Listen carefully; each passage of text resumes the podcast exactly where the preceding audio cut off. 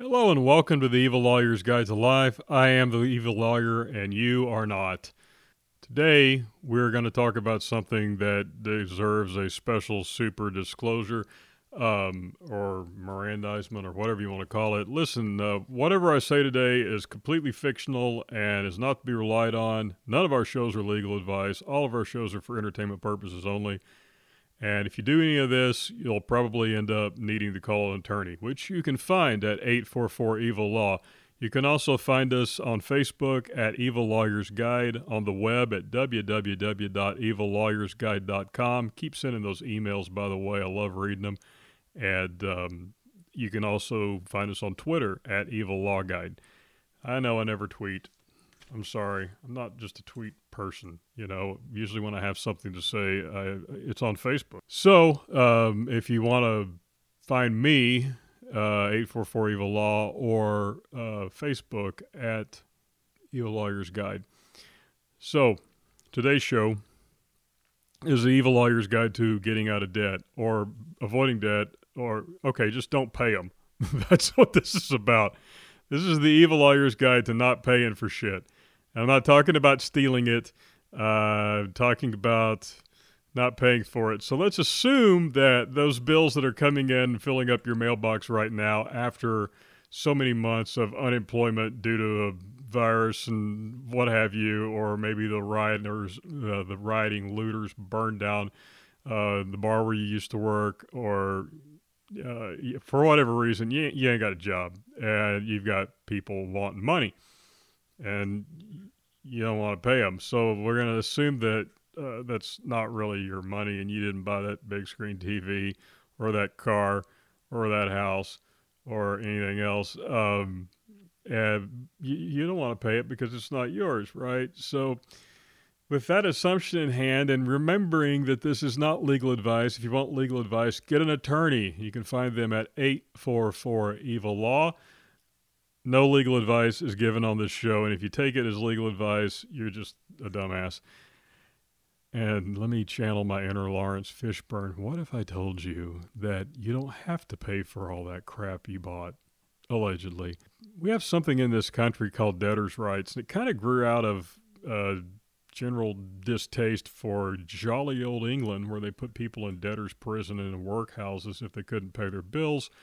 And uh, now we have something called the Fair Debt Collection Practices Act, which is, if I say Fair Debt Collection Practices Act every single time I mean Fair Debt Collection Practices Act, the show will be too long. So I'm going to abbreviate it as FDCPA, like everyone else in my business does.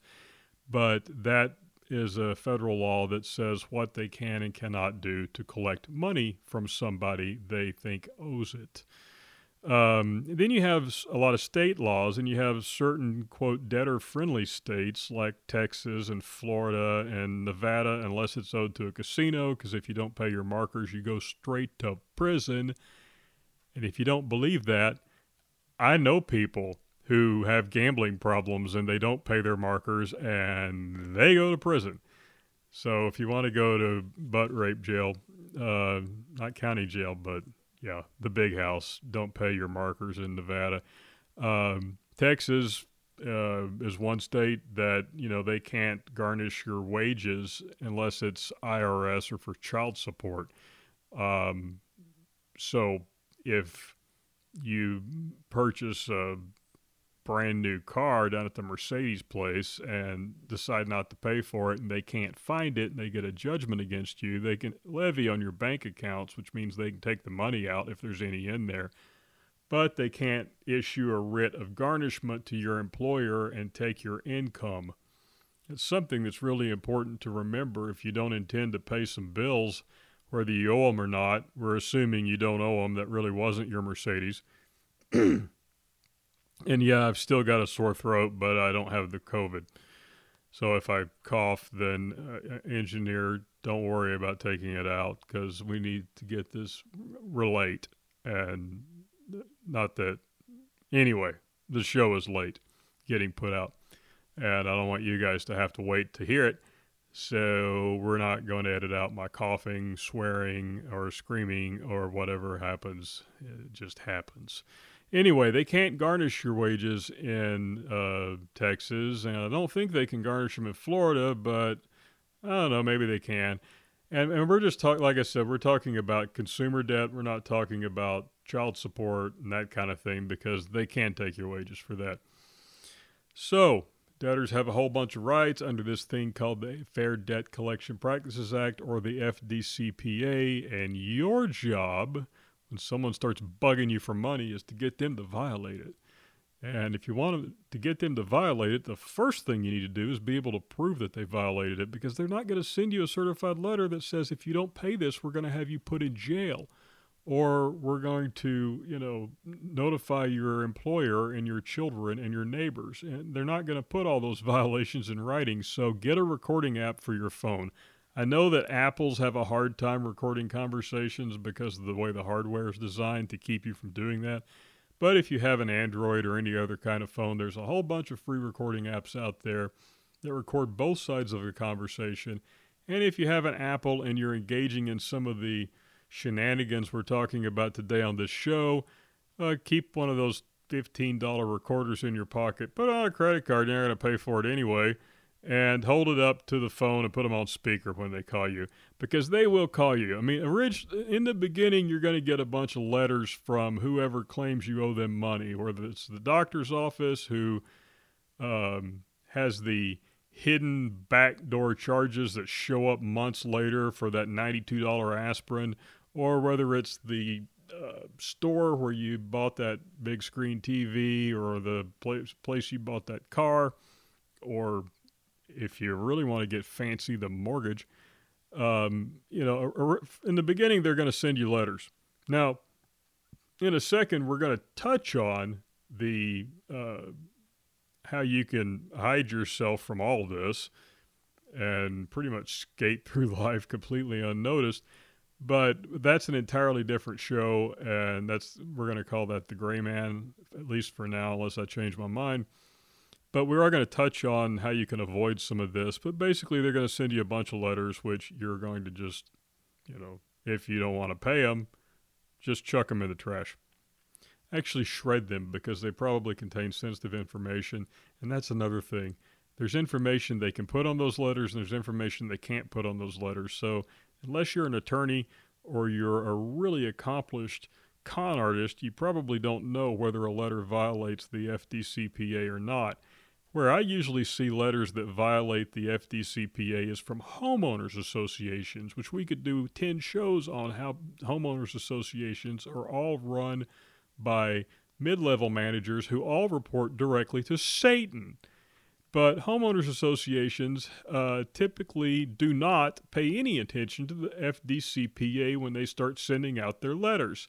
And when they accelerate the debt collection effort because you failed to cut one of those blades of grass on your acre lawn, they don't follow any of the rules, which means that you have a great offense.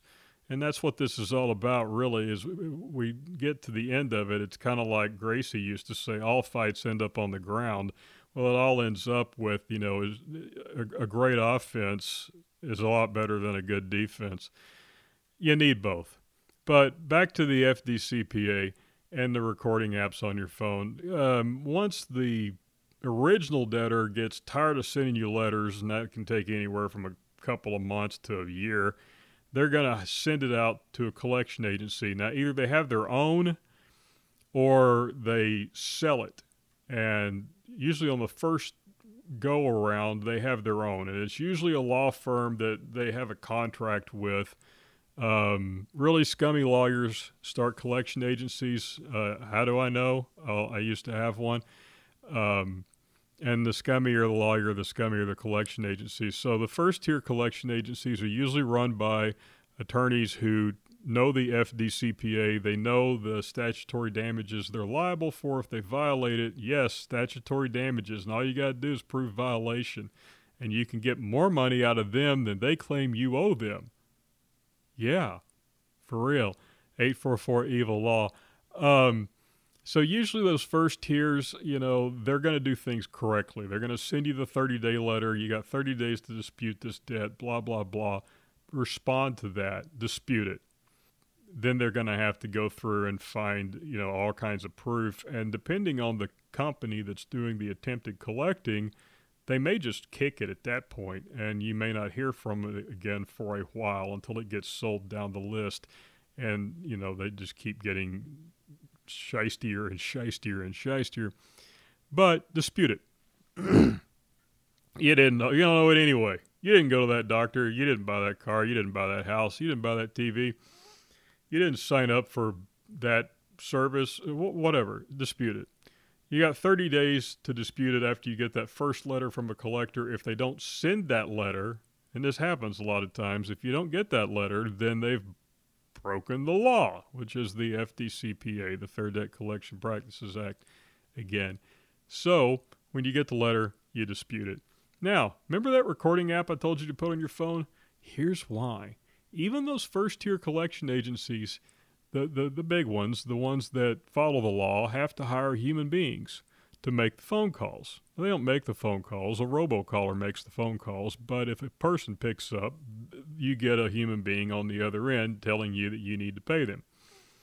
Well, you push enough buttons on that human being, and they're probably going to say something that violates the FDCPA. And if you don't, you know, this is where you're basically building your case for the future. And if it's a $9 deal, then you probably don't want to worry about it. But if you're like one of my clients who we ended up settling his seven figure credit card bill for less than $40,000. Yeah, that's right. A seven figure credit card bill for less than $40,000. So all four of my listeners who have American Express black cards just perked up. 844 Evil Law. I'll tell you what I can do for you. And we kept it off his credit, by the way. Um, it wasn't a him, that was a she. Anyway, we kept it off their credit.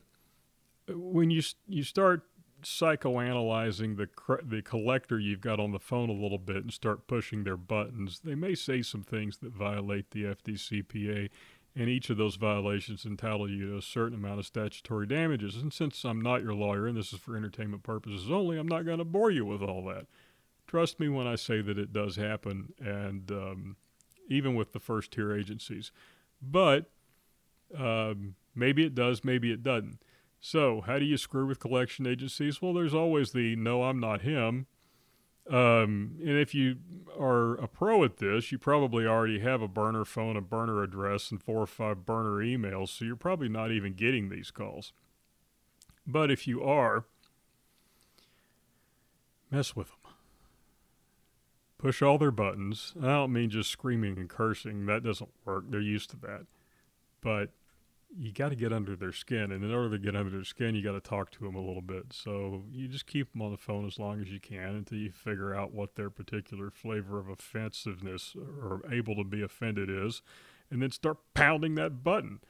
You know, uh, I've I've done a case one time where my client figured out something about the person that was trying to get money out of him and was able to rile him up to the point that he broke about 12 different uh, parts of the FDCPA in one phone call. And my client never uttered, uttered a single swear word. It was, it was absolutely uh, poetry in motion. It was beautiful. Um, so, you know, once you're dealing with collection agencies, then you need to go on the internet and look for something called a collection cease and desist letter and you send that to the collection agency if that's what you want to do. If you don't care about your credit, you send that to the collection agency and you can actually fire them. And what that letter does, in effect, is demand that the debt revert to the original debt holder. So the collection agency is out and it goes back to the original uh, person who claims you owe them money. Now, when it goes back to the person who claims you owe them money, they'll either start sending the letters again, which starts the process all over, or they'll send it out to another collection agency. And you do exactly the same thing.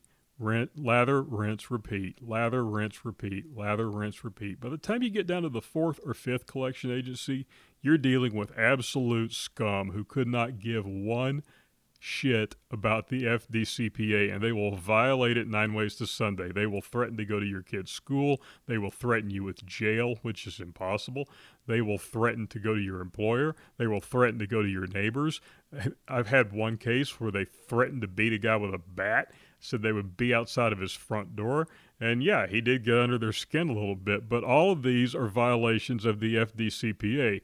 And that becomes important later on when they sue you and you sue them back.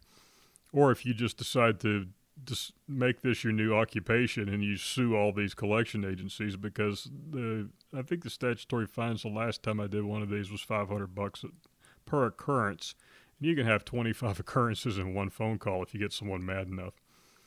But the the lower tier they go, the more likely you're going to have to deal with someone who's like, you know, Guido the killer pimp on the phone with you and making threats. And actually did have one of these cases where someone did show up at my client's door. And, you know, my client called the police. Uh, you can't show up at someone's door after you tell them I'm going to come over and beat you to death and expect nothing to happen because by the time you get to these bottom tier agencies, they might be run by some shyster who probably used to have a law license, or maybe he still does, but barely. And he's hiring ex cons, you know, to run these boiler rooms. They don't even have robo dialers. They're actually using their finger on a bunch of burner phones. And when you deal with those people, not only do they say crazy stuff, they do crazy stuff. So, you know, word to the wise.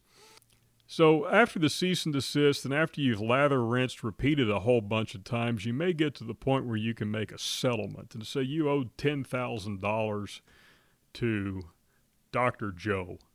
And, you know, Dr. Joe screwed you and it was supposed to be 2000 and that's what you paid. And now he's like, no, now you owe another 10. And this happens all the time in the, in the medical industry uh, to the point there's legislation and you know about it right now uh, about these hidden fees and these these phantom medical bills, but you ain't got to pay Dr. Joe. Dr. Joe can go to hell.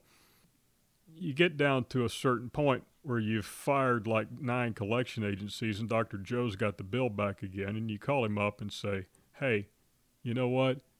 I gave you five hundred dollars to go away. I don't owe you this, but you know." And you settle it well, depending on Dr. Joe's office manager and his lawyer and a lot of other things, you may get a, a 1099 for the $9,500 you didn't pay, and that's taxable income. And I don't really discuss taxes because that's never been my bag. But it's something to be aware of. Now, the seven figure Amex case, as far as I know, they never sent a 1099 on the seven figures that they wrote off. Um, it also never appeared on her credit. But um, did I already talk about that? We had a client, uh, she had a seven figure Amex bill. Yeah, she was rich. And we settled it for 40 grand. Uh, that's not the only one of those we've done. That's just the one that comes to mind. So, those listeners of mine who have the black cards and you got this ginormous balance and you don't want to pay it, um, 844 Evil Law. You'd be amazed. Uh, I think Amex knows me. I think their, their attorneys know me by now. I know that there's one I've dealt with so many times that he and I actually become friends, and he's like, "Oh, geez, it's you again," because he knows that I'm going to pick apart everything they've ever said and everything they've ever done for Federal Fair Debt Collection Practices Act violations, and I'm going to find them. You always find them. Um, and this is one of those things where you know we're entertainment purposes only. We're joking around about this, but if you're serious about it, you need a good lawyer, and you need a, good lawyer that knows FDCPA law backwards and forwards. And there's only four of us out there. Eight four four evil law. Uh, so you know, once you settle this, I mean, either you're going to get the 1099 or you're not. Um, if you do, then that's taxed as your ordinary income. I believe. Ask a CPA. I'm not, or a tax lawyer. I'm not, although we do have them. 844 Evil Law. But say there is no settlement, and we get back to the who? No, that's not me. I'm not that person. I don't know who you're talking about. And like I already talked about earlier, the burner phones, the burner addresses, and the burner emails you can make yourself really hard to find, but you haven't made yourself judgment proof. Just because they can't find you doesn't mean they can't sue you. we have uh, something called service by posting and service by publication.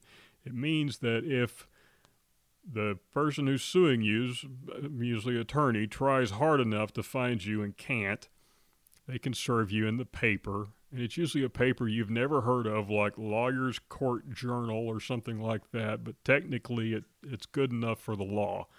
And then you end up with a big giant judgment against you, and they execute it on the bank account that you use to send a check to the person that you owe money to or that claims you owe money to and you go down to the bank one day and all your money's gone.